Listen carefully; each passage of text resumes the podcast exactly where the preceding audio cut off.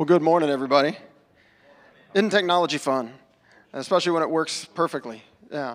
Uh, my name's Rich Schmidt. I'm the pastor here. Uh, welcome to those of you joining us online. We like to begin our services with this greeting that Christians have been using for a long, long time. The Lord be with you. That was a little scattered. I'm gonna, let's try that. Let's try that one more time. The Lord be with you. Thanks, thanks. That, that's one way of us saying, like, we hope that you experience God's presence, uh, that He meets us right here where we are. And the, the only difference is, are, are we aware of it? You know, are we aware of the fact that God has gotten us here today? Are we aware of the fact that God has been with us while we slept, while we you know, helped us to wake up, helped us to get here, helped us to check in online? Uh, are we aware of the ways that God has been at work in our lives? And so much of the time we just aren't. You know, mm-hmm. we, we go through life and uh, we, we miss it. And so that little Lord be with you and also with you is like this way of saying, I, I hope you're aware of the Lord's presence with you today. I hope that you can be tuned in to, uh, to sense what He might want to say to you or what He might want to do in your heart, in your life. Um, so let's bow our heads and let's pray as we begin our service today. Thank you, God. Thank you for being here with us. Thank you that we can, uh, we can trust in that. We don't have to wonder if today you're paying attention or if we have to do something to get you to, to listen to us. Instead, God, we, we know from the testimony of Scripture and from our own lives uh, that you are with us every moment of the day, of the night, that there's never a moment of our lives when you are far from us.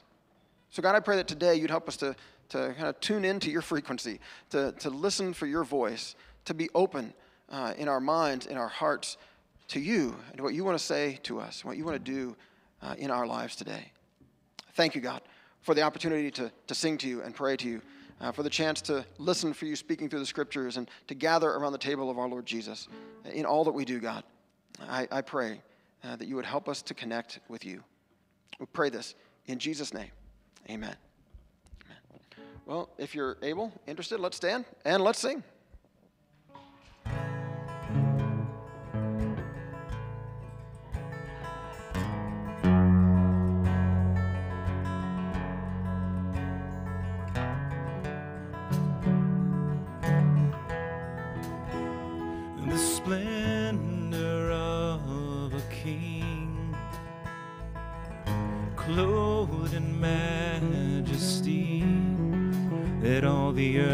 Rejoice, let all the earth rejoice. He wraps himself in light. Darkness tries to hide and trembles at his voice, trembles at his voice.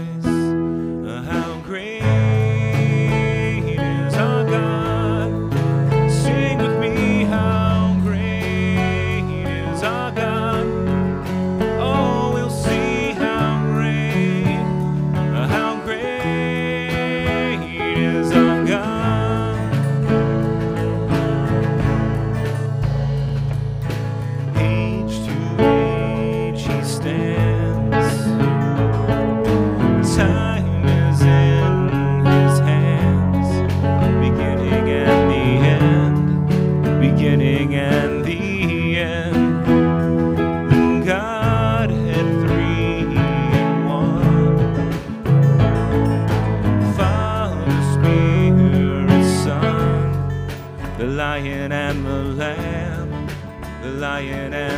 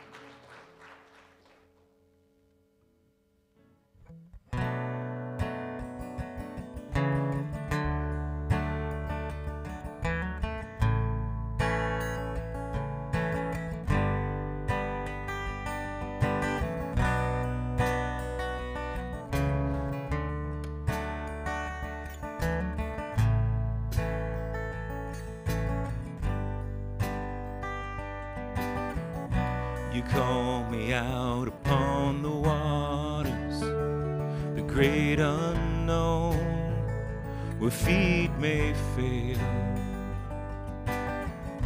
And there I find you in the mystery, in oceans deep, my faith will stand.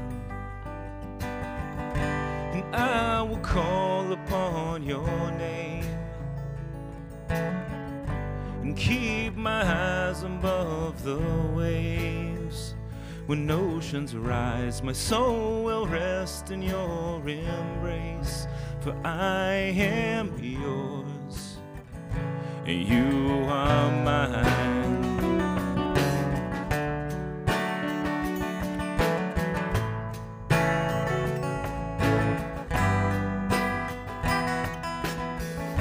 Your grace abounds in deepest waters.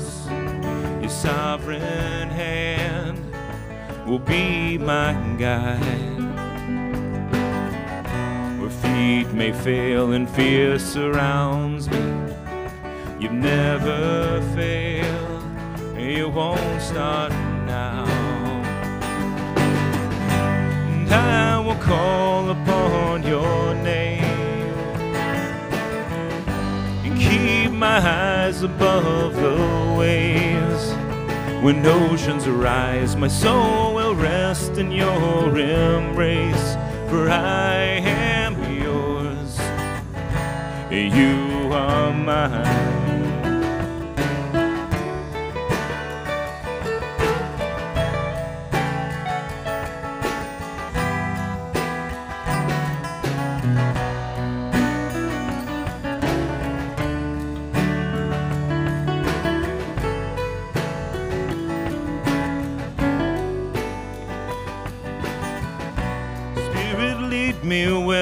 Trust is without borders. Let me walk upon the waters wherever you will call me. Take me deeper than my feet can ever wander, and my faith will be made stronger in the presence of my Savior. Spirit, lead me where my trust is without borders. Let me walk upon the waters wherever you will call me. Take me deeper than my feet could ever wander, and my faith will be made stronger in the presence of my Savior. Spirit, lead me where my trust is without borders. Let me walk upon the waters wherever you will call me. Take me deeper than my feet could ever wander, and my faith will be made stronger in the presence of my Savior.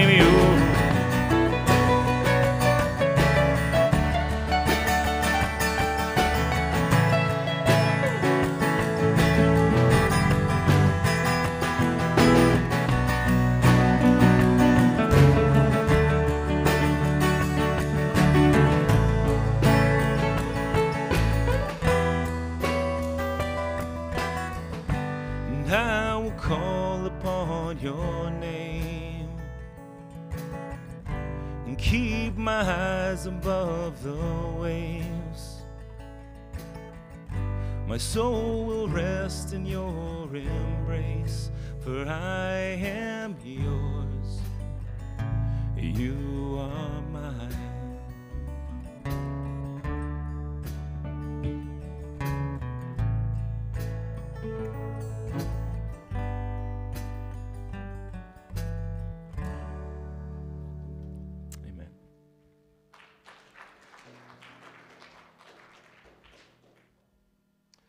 Well, I'm really excited that we got to Exodus in our uh, journey through the Bible because we can play this song. I'd like to read from uh, Exodus 8 uh, 1. Then the Lord said to Moses, Go to Pharaoh and say to him, This is what the Lord says Let my people go so that they may worship me.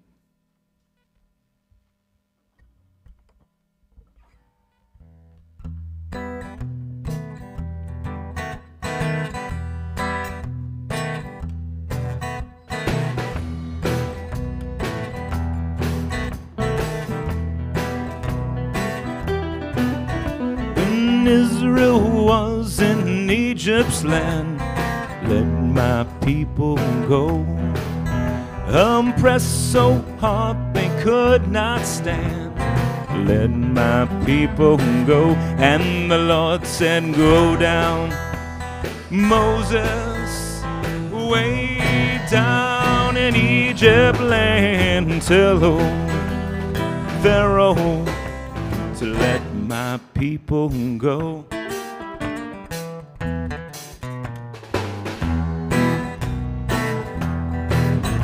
So Moses went to Egypt land, let my people go.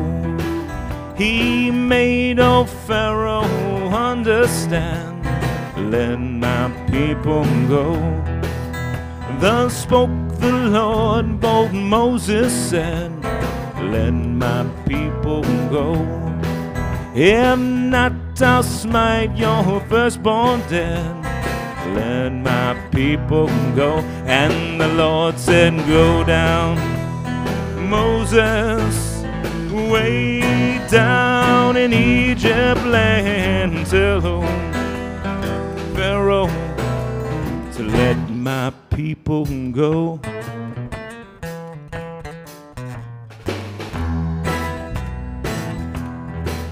This world's a wilderness of woe. Let my people go. So let us all to Canaan go. Let my people go. We need not always weep and mourn. Let my people go. And with those slavery chains forlorn, let my people go. And the Lord said, Go down, Moses, way down in Egypt land, tell old Pharaoh to let my people go.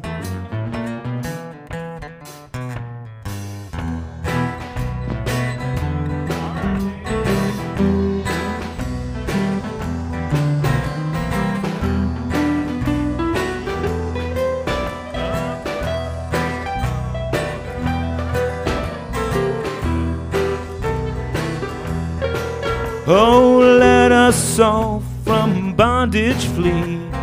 Let my people go. And let us all in Christ be free. Let my people go. And the Lord said, Go down, Moses, way down in Egypt land. Tell old Pharaoh to let my people go.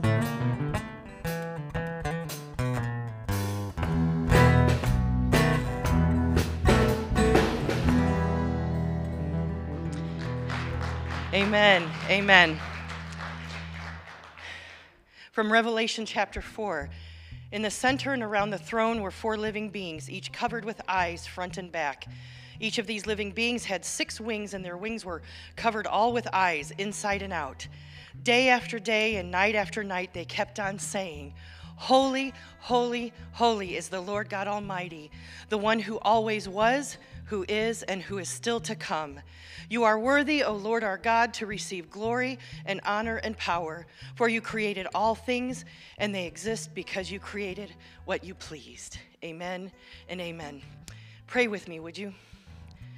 Lord, we thank you this morning for this picture that you've given us in your scripture of what it will be like to worship you around your throne. Day and night, constantly for eternity. Holy, holy, holy is the Lord God Almighty. I thank you, Lord, for being that holy God who is mightier than anything that we face, that we have faced in the past, that we are facing today, or that we will face in the future, Lord. There's nothing that is beyond you that we will ever come across, Lord. I thank you, Father, for the, the beauty and the majesty that, that is pictured in, this, in this, these words that you've given us in your scripture.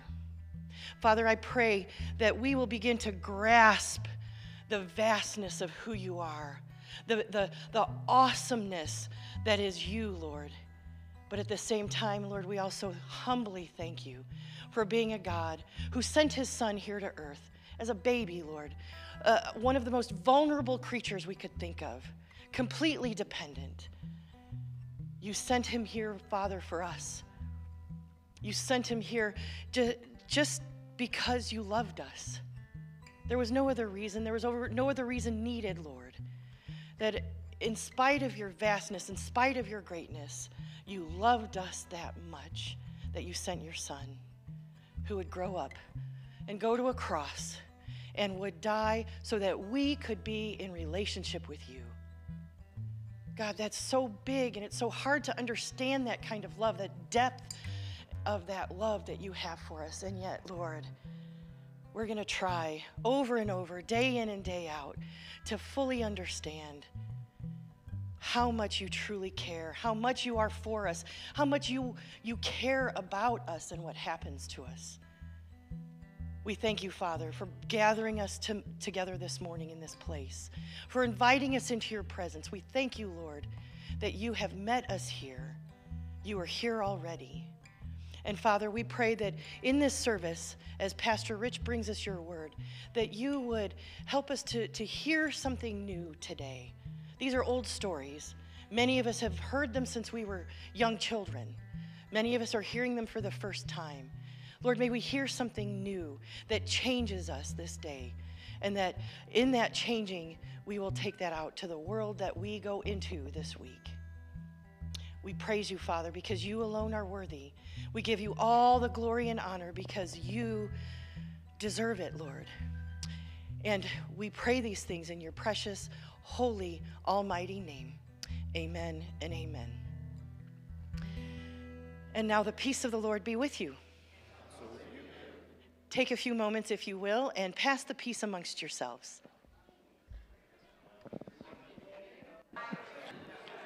it's good to be with you guys. Good to have you here on this first Sunday in February.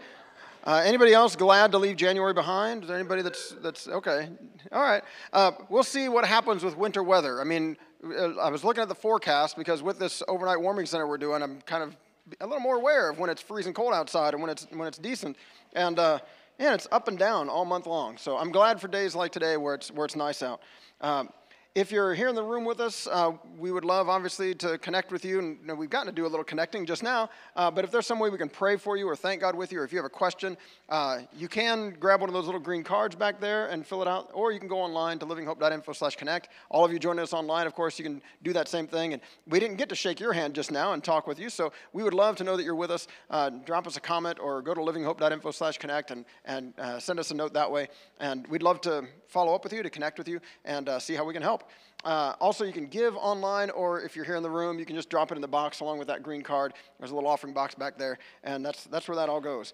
Uh, thank you to, again to all of you who've been giving faithfully, uh, kind of week in, week out, or month in, month out, or however you however you schedule your giving, uh, because uh, there are increased costs with keeping the heat on all the time and, and all that kind of business as we're doing this warming center.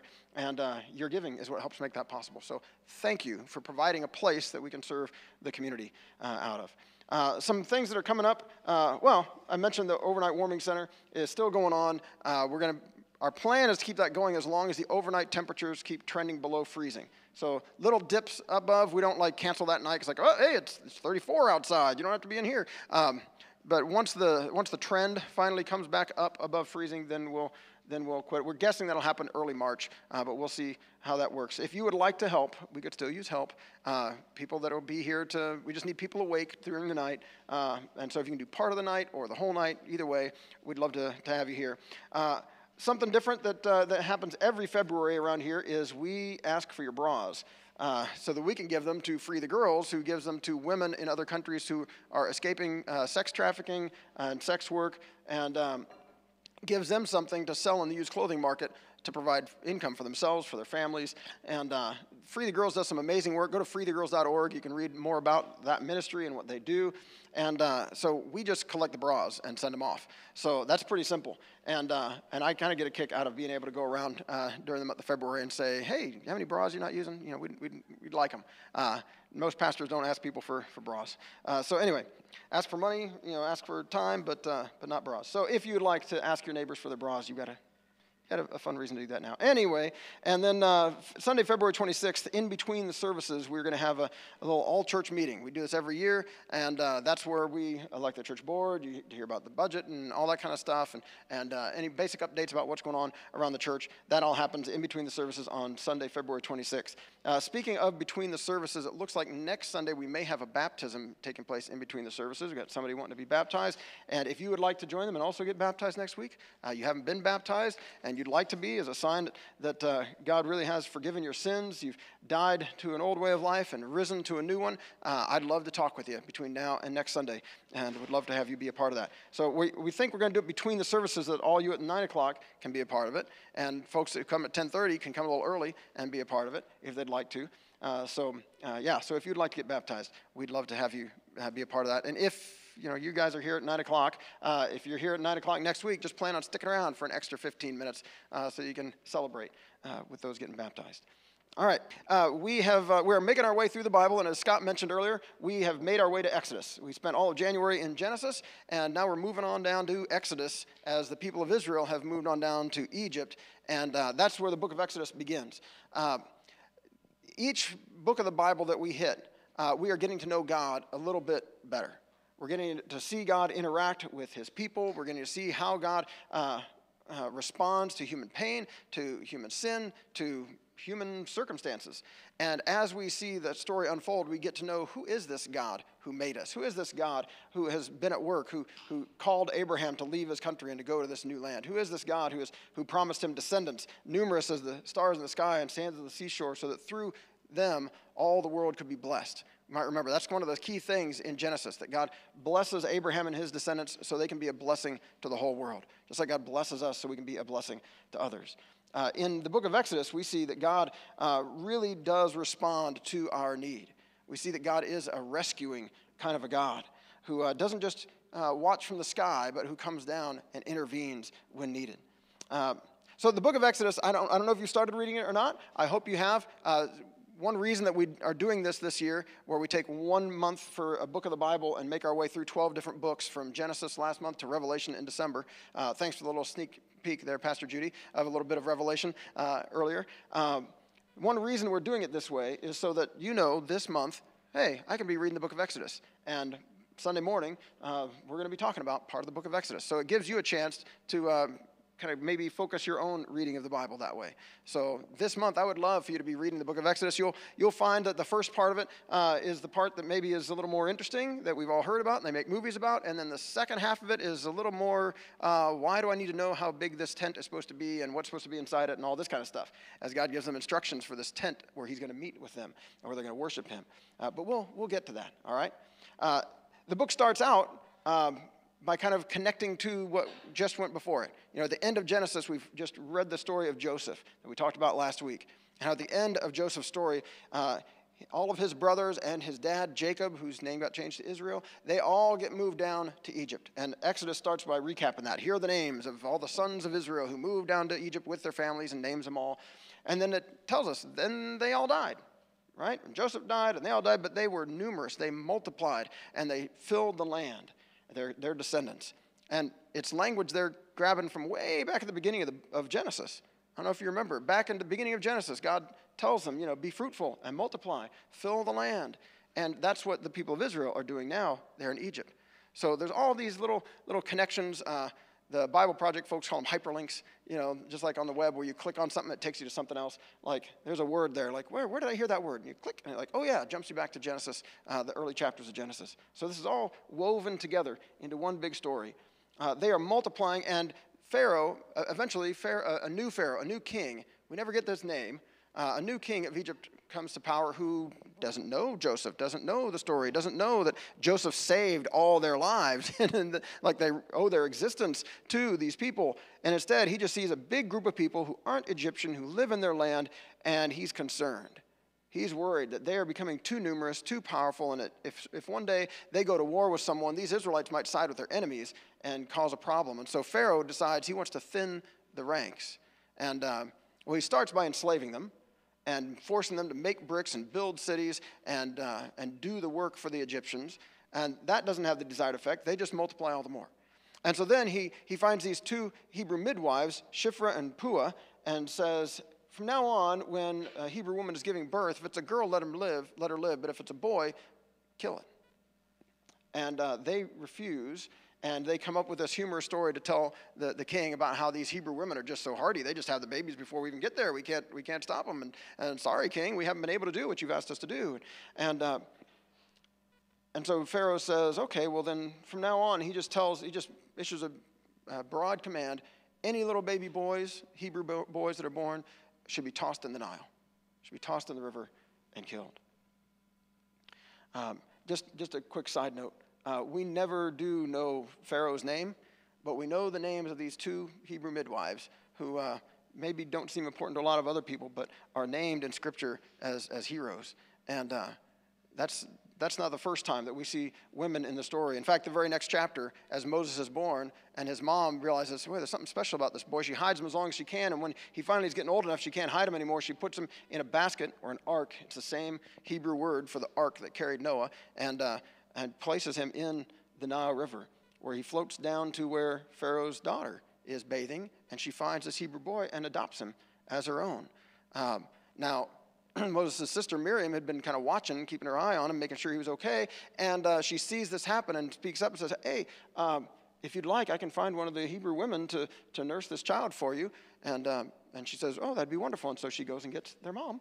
And the mom gets to you know, raise Moses, nur- nurture Moses, while at the same time then he gets adopted into Pharaoh's household and raised with all the privileges that come with that.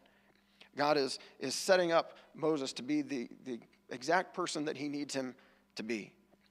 Um, so again, we've got these women playing this amazing role. We never know the name of the evil king, uh, but we know the names of these, these women whom God uses in amazing ways. Uh, now, it jumps to Moses growing up, and Moses uh, has this, we see he's got this sense of, uh, of justice. You know, he sees that things are not right for his people. And so one day he's out uh, kind of seeing what's going on with him, and he sees an Egyptian beating a Hebrew slave, and he kills the guy, um, buries him in the sand. The next day, he comes out and sees a couple of his uh, Hebrews uh, arguing with each other, and he tries to kind of break up the fight. And one of them says, What, are you going to kill me like you killed that Egyptian yesterday? And he realizes, Oh, I have goofed up. Uh, word has gone out uh, that I'm a murderer. And sure enough, soon Pharaoh has heard of it and wants to kill Moses, and he has to flee. So he's got this sense of like knowing something's wrong, knowing this isn't right, but he doesn't know how to go about changing it. And instead, he ends up on the run. And later in the Bible, we learn for 40 years lives out uh, in Midian, uh, tending the flocks of uh, Jethro. And it's out there that we have this moment in Exodus chapter 3 that we're focusing on today. It says, One day Moses was tending the flock of his father in law Jethro, the priest of Midian. He led the flock far into the wilderness and came to Sinai, the mountain of God. There the angel of the Lord appeared to him in a blazing fire from the middle of a bush. Moses stared in amazement. Though the bush was engulfed in flames, it didn't burn up. This is amazing, Moses said to himself. Why isn't that bush burning up? I must go see it.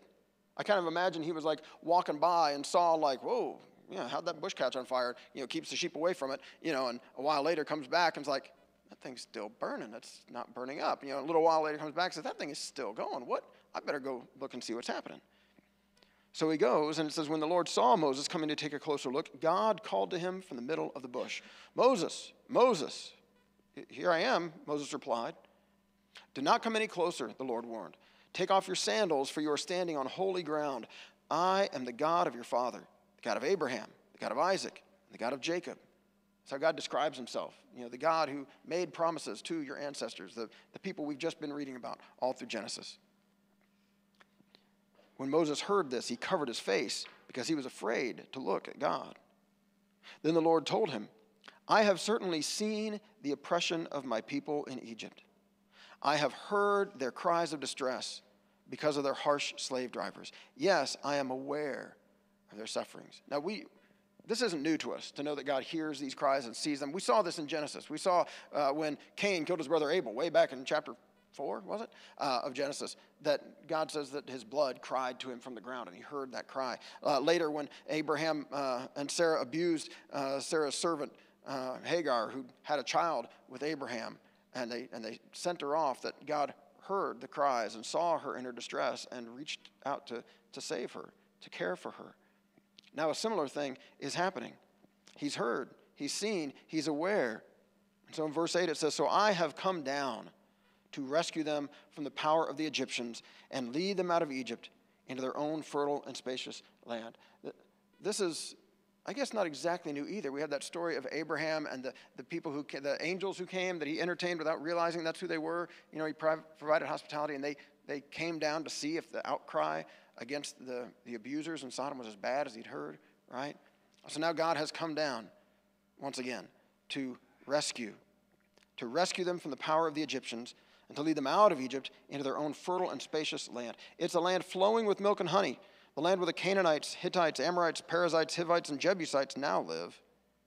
Look, the cry of the people of Israel has reached me, and I have seen how harshly the Egyptians abuse them. Now go, for I am sending you to Pharaoh. You must lead my people Israel out of Egypt. Um, this to me is the main point right here. Okay? So if you're if you're about to zone out, if you're about to fall asleep, uh, this is the main point. All right? God hears, God responds to the cries of desperate people, and God comes down to rescue. And how does He do it? Through people. God sends Moses to go speak to Pharaoh to go proclaim that God wants his people free. And while God is the one who does all these amazing wonders, these miracles, these plagues, these things, these terrible things that happened to Egypt, we're going to talk about those next week. Um, while God does all these things, he sends Moses before each one to like announce them and to give Pharaoh a chance, like, hey, let my people go, just like Scott read just a moment ago. You know, he says, let my people go. If not, eh, it's not going to be good, right?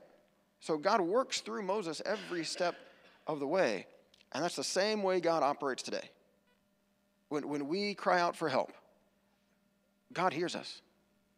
God hears our cries, even if we're not sure where to send those cries, even if we're not like, well, God, I wasn't crying out to you, I was just crying out in agony.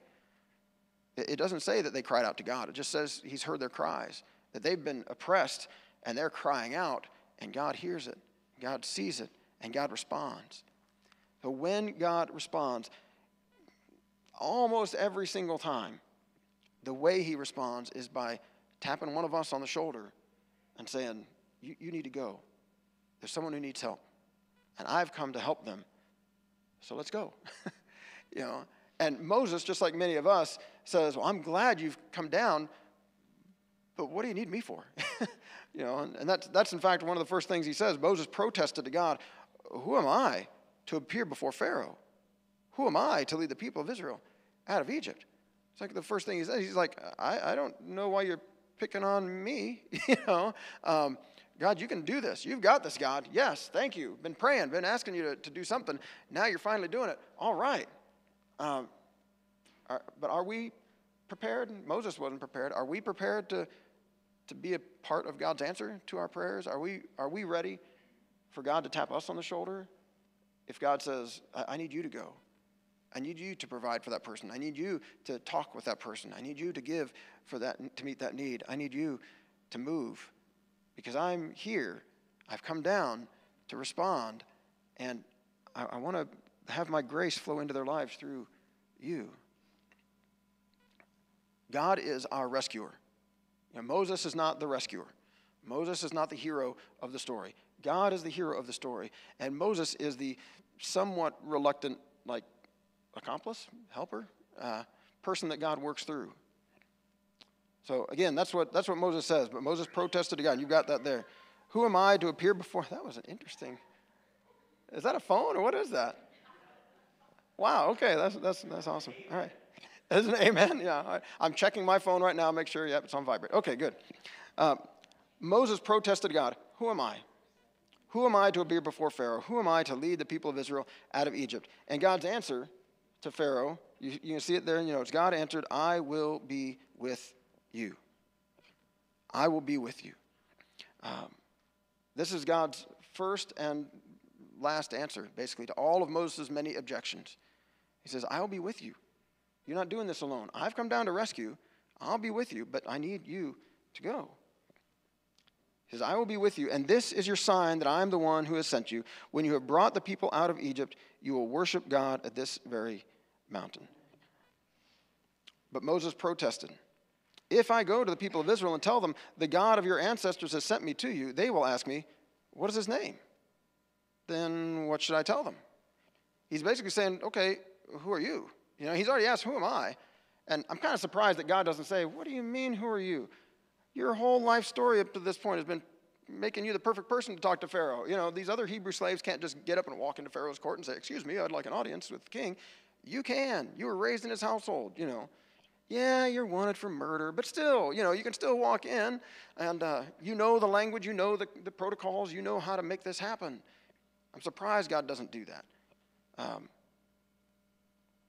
but he doesn't. He doesn't say that. He just says, Look, I'll be with you. Uh, we talked last week when we were talking about Joseph. Sorry, I'm backing up a little bit. When we were talking about Joseph, how God was with him through all the ups and downs of his life, and that even though his brothers had intended evil for him in selling him into slavery, uh, God, Joseph was able to say much later, God intended this for good. God got me right where I needed to be to save you, to save many people. And that's what God's done for Moses now. God has been at work, even through his own bad choices, even through Pharaoh's evil choice to have babies tossed into the Nile. Um, God worked through all of that to prepare Moses for what he needed to do. Just like God has been at work in your life, perhaps to prepare you for whatever it is that God calls you to do next. You know, um, we have all had different stories. We've all been different places, had different experiences. Um, as pastor, I get to talk to most of you. And many times you open up and you, you kind of walk through some parts of your story that maybe you don't share with other people. And uh, some of the parts of the story that maybe you, you know, the things that you leave off your resume, the things you don't list on your Tinder profile, uh, the things that you don't necessarily put out there for public consumption, um, I often get to hear about those. Um, and the interesting thing is, is to see that, like, you know what? Through what you experienced, sometimes your own bad choices, sometimes somebody else's bad choices that impacted you, God was still at work. And it might be that God is going to work through what you have been through exactly in order to help someone else who has been through something similar. You know, um, Moses isn't just some random guy that God is reaching out to. You are not just some random woman or random man. You are someone that God has been with you your entire life. And if God taps you on the shoulder, it'd be nice if He sends like a burning bush. He doesn't usually do that. Uh, it'd be nice if He sends something like you can't miss, like a face to face conversation. Uh, but when you sense God calling you to respond to a need, think, think for a minute. You know, is, this, is it possible that something I've been through has uniquely prepared me for what God needs done right here? Maybe I shouldn't just pass this off and say, God, you got this, you can find someone else. Maybe God has prepared you for this moment, for this need to respond. Maybe that's why God wants to work through you. So he's asked the who am I question. Sorry. And then he, and then he asked the who are you? Uh, but he does it in a way that's like, uh, um, well, just like some of us, you know, we try to come up with ways to, to like not have to admit we forgot somebody's name. Maybe you've done it here on a Sunday morning. You know, it's like, oh man, I've talked to them like a dozen times, but I don't remember their name. And how on earth do I? I need some opportunity for someone else to, someone, someone new, someone new, come over here and, and introduce yourself to them so I can hear what they say their name is. You know, Moses kind of does one of these. It's almost like Moses isn't quite clear on who God is, but but the way he asks is like, well, so if they, if I say, well, the God of our ancestors has sent me, they'll ask, what's his name? You know, what should I tell him? you know, I forgot. You know, because we, have heard his name earlier in Genesis. You know, he, his name gets used. This isn't like the first time that God's name is revealed, but it is a, a unique moment uh, where God replies to Moses, I am who I am. Say this to the people of Israel I am has sent me to you. It's a weird name, right? I mean, I am is not normally a, not normally a name. Uh, People get all kinds of creative now with names they give their kids. Uh, not too many people naming their kids I am, you know, or just some verb, right? Um, but that's what that's what God does. It's like it's almost like He's saying, "Look, I, I am bigger than whatever name you might, whatever label you might want to stick on me. I'm bigger than any name you might want to use to to capture me. I am who I am." Uh, theologians have said, like, "Well, this is He means He's like the ground of all being. Like all existence depends on God. All being, all amness, you know, everything that is." Is because of God. Well, yeah, that's, that's true. Uh, another, so you, your Bible might have a little note that, uh, that if you click on says, uh, I am who I am, or I will be who I will be. You know, so maybe there's a sense of like God, uh, like, you're not going to get to define me. I, am defining myself. I will be who I will be. Um, and I will be faithful to my people. That's what he's demonstrating here. But then God also said to Moses, Say this to the people of Israel Yahweh, the God of your ancestors, the God of Abraham, the God of Isaac, and the God of Jacob, has sent me to you. And that Yahweh is kind of related to that I am statement. Um, it's four Hebrew letters. We don't know exactly how to pronounce it. Yahweh is now most people today would say that's probably how they would have would have said it. And there's all kinds of interesting stuff about his name. Um, now, uh, the Jewish people uh, over time decided, you know what, we don't want to pronounce the name of God because we don't want to defame it. And you got in the Ten Commandments, don't take the you know Lord's name in vain and all of that. And uh, and so instead of saying Yahweh, they would say the Lord. When they would read you know, with the scrolls, when they're reading the scriptures, uh, when they would get to his name, they would say the Lord instead of saying Yahweh. And, uh, and that's why many of our Bibles, many of our translations will say the Lord. In fact, this is the only spot in this translation that it says Yahweh. All the other places it says the Lord, and it puts like little small caps there. That's your little hint that, like, oh, that's the name of the Lord. That's, that's Yahweh, the name that he, that he gave. Referring back to this, I am who I am. And, uh, and just as a little point of interest, uh, the Hebrew language, the way it's written, uh, there aren't any vowels. There's no A, E, I, O, U, and sometimes Y in their language. Instead, they have little dots and little markings that they put like above the letters to let you know as you're reading, like, ah, here's how you're supposed to pronounce this. And so what ended up happening as that developed in, uh, in Hebrew writing was they put the, the vowel markings for the Lord, Adonai, they put those markings on the letters for Yahweh. And so then as that got pronounced by later people who saw that and said, oh, what's this word? It looked like Jehovah. So the name Jehovah comes from kind of that mixing together of Yahweh and Adonai uh, with the consonants and the vowels. Anyway, so if you ever wondered where, where those names come from, he's saying, I am who I am. Let them know Yahweh, the Lord, the God of your ancestors, of Abraham, Isaac, and Jacob, has sent me to you. This is my eternal name, my name to remember for all generations. Moses is not out of, out of uh, objections. He protested again. What if they don't believe me or, or listen to me? What if they say, The Lord never appeared to you? Then the Lord asked him, What's that in your hand? A shepherd's staff? Moses replied. Throw it down on the ground, the Lord told him. So Moses threw down the staff, and it turned into a snake. Moses jumped back. Then the Lord told him, Reach out and grab its tail. So Moses reached out and grabbed it, and it turned back into a shepherd's staff in his hand.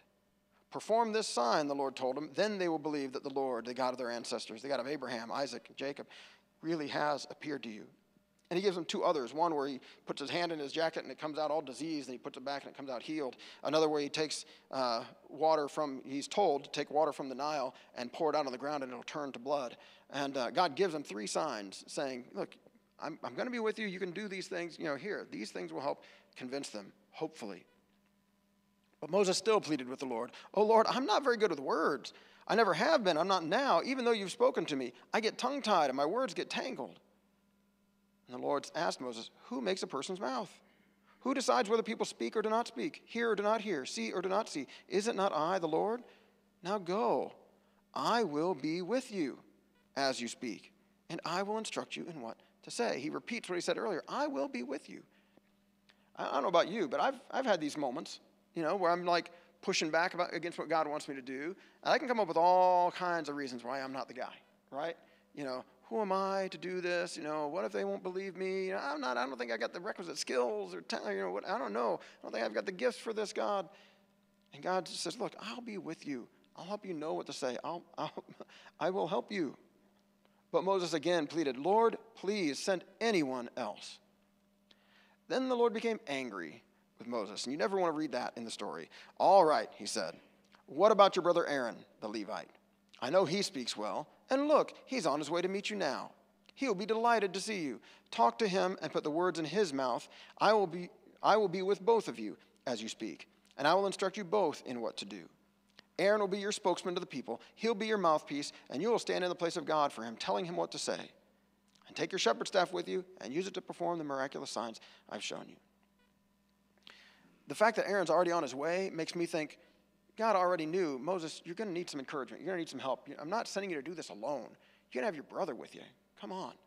Um, but because Moses just keeps on pushing and rejecting, I almost feel like now Moses is like, okay, now you don't get all the credit.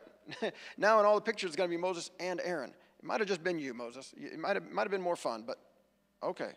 If you need Aaron to do the talking, You can let Him do the talking. That's fine. Um, I hope for all of us, for all of our sakes, that when God taps us on the shoulder, when God says, Look, there's a need, I'm aware of it, I, I want to meet that need, I want to let my grace flow into that person's life, now go. I need you to be the one who brings those words of encouragement. Now go. I need you to be the one who, who makes that meal and drops it off at their house. Now go. I need you to be the one who goes and lets them know it's going to be okay, who puts your arm around them, who listens to their story. My hope is that we will um, perhaps not push back as hard as Moses did, you know, but perhaps we'll, we'll, we'll trust that God knows what he's doing. That the God who made us, that the God who loves us, that the God who's never been uh, away from us, that the God who's walked with us through every up and down and, and, and success and joy and disappointment and failure, that the God who's walked with us through all of that knows who we are, knows what we're capable of, knows what we can do, and that if God says do it, that He's going to help us to do it. You know, um, it, it, wasn't easy 23 hmm, years ago um, saying, "Okay, God, we'll help start a new church." You know, um, but then God knew too, and thanks to some uh, preparation work that we did that like he couldn't wasn't just going to send us off on our own he sent us to a parent church who helped us to gather some people together to help us launch living hope back in 2000 right but it was still a big challenge it was still a big leap of faith to do that and uh, and just like god says to moses like well here's how you know that i'm with you after it's over i'll bring you to this mountain to worship me like if i were moses i'd be thinking like that's that's kind of after the fact. I, I, I mean, I, I kind of need something ahead of time, you know after we'd already made the leap, after we'd said we would do this, then God opened the door for us to, to find the perfect house for us to move into. Then God provided work for Stacy. Uh, then God provided the people to help us launch the church. Um, we don't often get all those assurances ahead of time. You know, we don't always get everything uh, that, we, that we want before we say yes. Sometimes it's only after we say yes and okay, and God, I'll cooperate with you, that God does, in fact, lead us and, and provide for us and make sure that we have everything that we need to make things happen. God is the rescuer. Um, but He wants to rescue through you, through me. You know, um, I've got a couple of verses here from the New Testament for the Apostle Paul as he's talking to these early Christians uh, about how God rescues. Uh, rescues us through Jesus. He, he just says in Colossians chapter 1 For he has rescued us from the kingdom of darkness and transferred us into the kingdom of his dear Son, who purchased our freedom and forgave our sins. God is a rescuer. It's what he does, it's who he is, it's what he's done for you and for me. You know, when we were enslaved to sin, God saw us and heard our cries and, and saw us in our distress and came down to rescue us through his son, Jesus Christ, the perfect human being who did not push back like Moses did, but even in the garden, as he was on his way to the cross, said, Okay, Father, you know, it's not what I want. You know, if there's a different way to do this, let's do that, but, but not what I want, but what you want. Not my will, but yours be done. And in perfect cooperation with his Father's will, he took our sin and took our death and defeated them both by his death and resurrection, purchased our freedom, and forgave our sins. In another letter, he says, This means that anyone who belongs to Christ has become a new person. The old life's gone, a new life has begun. Boy, thank God for that. Thank God that he, that he does new work in us, that He washes our slate clean, uh, that He gives us a, a fresh chance.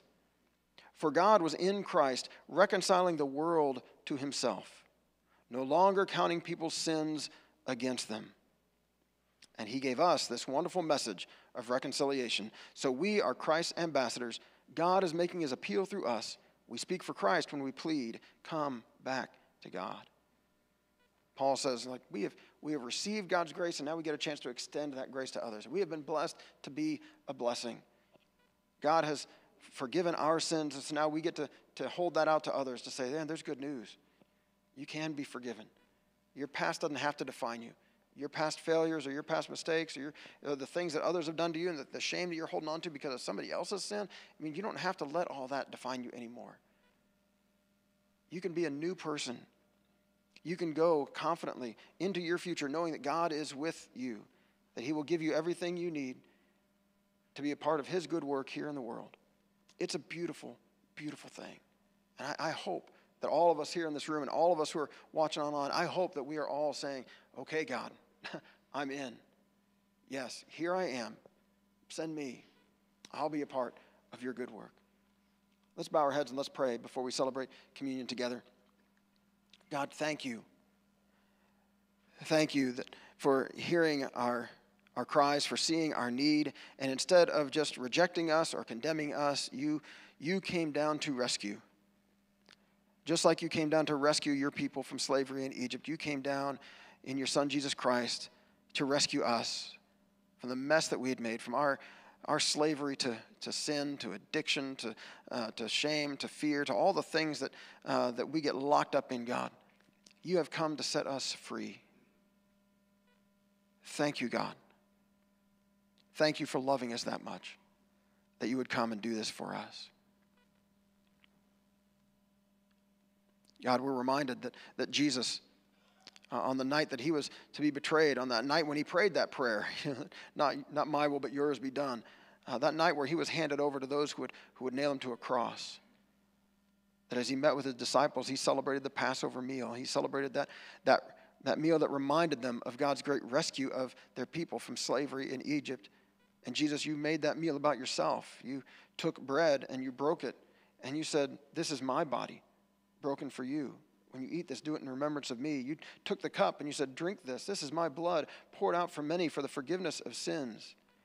This seals the new covenant, the new agreement between God and humanity. Thank you, God, for loving us that much. Thank you, Jesus, for holding nothing back but giving all of yourself for us to purchase our freedom, to give us life. We are grateful for this sacrament that we get to celebrate, uh, remembering that and experiencing your grace made tangible, touchable, tastable here for us today.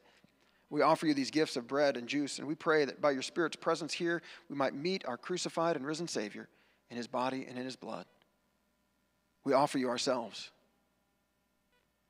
And we pray that you would help us to experience that, that freedom, that grace that forgiveness. We pray that you would fill us with the Spirit of Christ so that we might be changed from the inside out, so that we might live in this world as your people, as your, as your body, as your hands and feet, as your sons and daughters, as your people called by you to carry the grace that you've given us to a world that desperately needs it. Thank you, God. Thank you for this amazing love you've shown us in your Son, Jesus Christ. But we do not take this for granted, God. We are so grateful for your forgiveness, for your mercy, for your grace. We are so grateful for your love. We pray this in the name of your Son, Christ Jesus our Lord. Amen. Uh, would you pray with me the prayer that Jesus taught us to pray? Our Father, who is in heaven, hallowed be your name. Your kingdom come, your will be done on earth as it is in heaven. Give us this day our daily bread, and forgive us our trespasses, as we forgive those who trespass against us. And lead us not into temptation, but deliver us from evil. For yours is the kingdom, and the power, and the glory, forever and ever. Amen. Amen. the musicians are going to lead us in one last song as we celebrate communion together. I'll be here with a basket of bread and a cup of juice. And as we sing, you're invited to come forward, take bread from the basket, dip it in the juice, and eat it, and return to your seats. Uh, this is open to all of us who are saying yes to Jesus today. Doesn't matter uh, who you are, where you've been, what you've been through. If today you are grateful for God's love for you, if today you are hungry to receive His grace, uh, then you are invited to the table of our Lord Jesus to celebrate with us. So let's give thanks. Let's celebrate.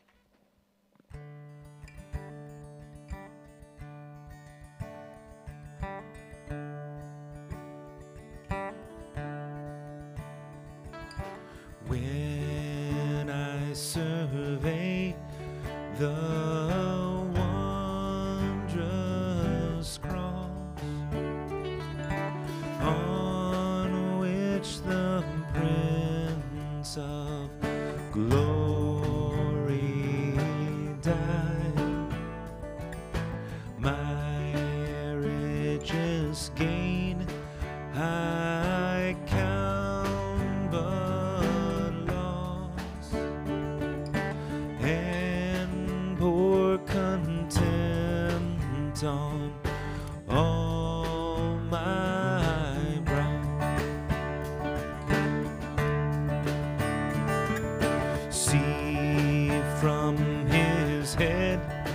his hands,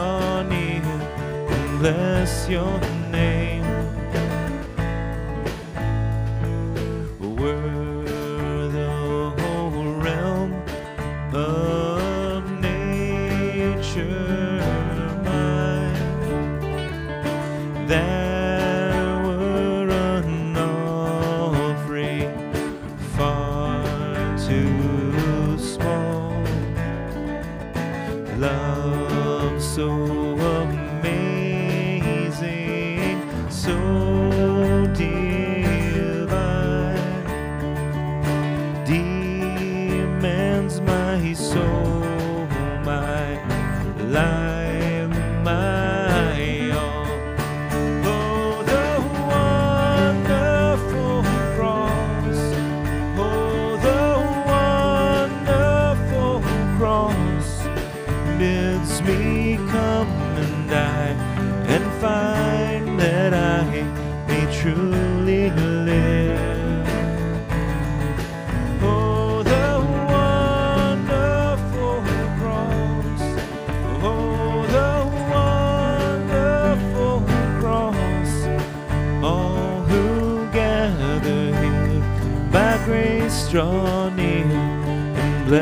your name.